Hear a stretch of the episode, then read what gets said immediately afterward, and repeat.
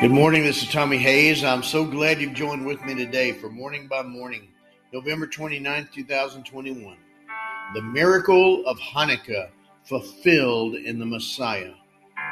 Good morning, Lord Jesus, light of the world. Let your light shine into every area of my heart and through every moment of my day. This morning, the scripture comes to mind from John 1 In him was life and that life was the light of all mankind. The light shines in the darkness, and the darkness has not overcome it. John 1, verses 4 to 5.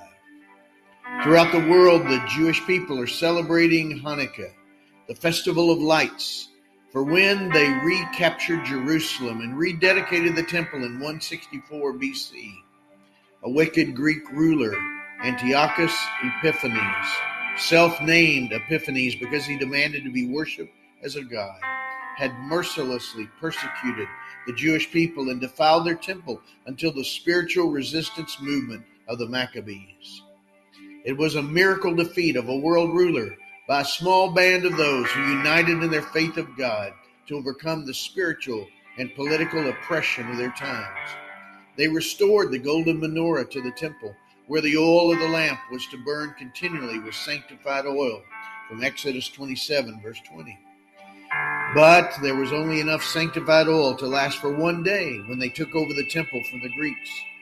Then, by a miracle of God, the oil lasted and burned brightly for eight days until new oil could be gathered and sanctified to burn again in the temple as commanded by Scripture. These are the eight days celebrated as Hanukkah also called the Festival of Lights, the Feast of Dedication, or the Feast of the Maccabees. When you walked this earth on the streets of Jerusalem in human form, you also celebrated this feast. From John 10. At that time, the feast of the dedication took place in Jerusalem. It was winter, and Jesus was walking in the temple area in the portico of Solomon. The Jews then surrounded him and began saying to him, How long will you keep us in suspense? If you are the Christ, tell us plainly. John 10, verses 22 to 24. You were, in fact, the Christ, the Messiah of Israel.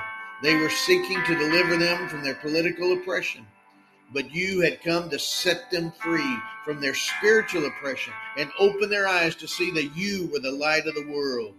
You replied to their question with the declaration of your deity. I and my Father are one. John 10, verse 30. You were the prophetic fulfillment of the feast they were celebrating. Again, Jesus spoke to them, saying, I am the light of the world. Whoever follows me will never walk in darkness, but will have the light of life. John 8, verse 12. Light of the world, give us courage to stand firm in our faith and whatever oppression our generation may face in our days. Give us courage to overcome whatever would seek to defile your temple in our lives. For now in Christ our bodies are your temple. 1 Corinthians 6, verse 19. And your Holy Spirit is the light that shines through us into the darkness of our world. Matthew 5, 14. The darkness cannot overcome it. John 1, 5.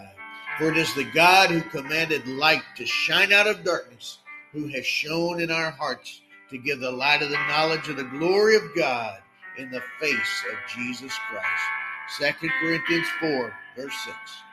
Shine, Jesus, shine. In Jesus' name I pray.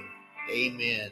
Father, God, in the name of Jesus, I pray for this one joining with me in the agreement of prayer right now that your holy light, your Holy Spirit would arise and shine through them, that your light would push back the darkness, even the darkness that has blinded the minds of those who are perishing, for the light of the glory of God revealed to the face of Jesus Christ. Shine, Jesus, shine through their life today. In Jesus' name I pray. Amen.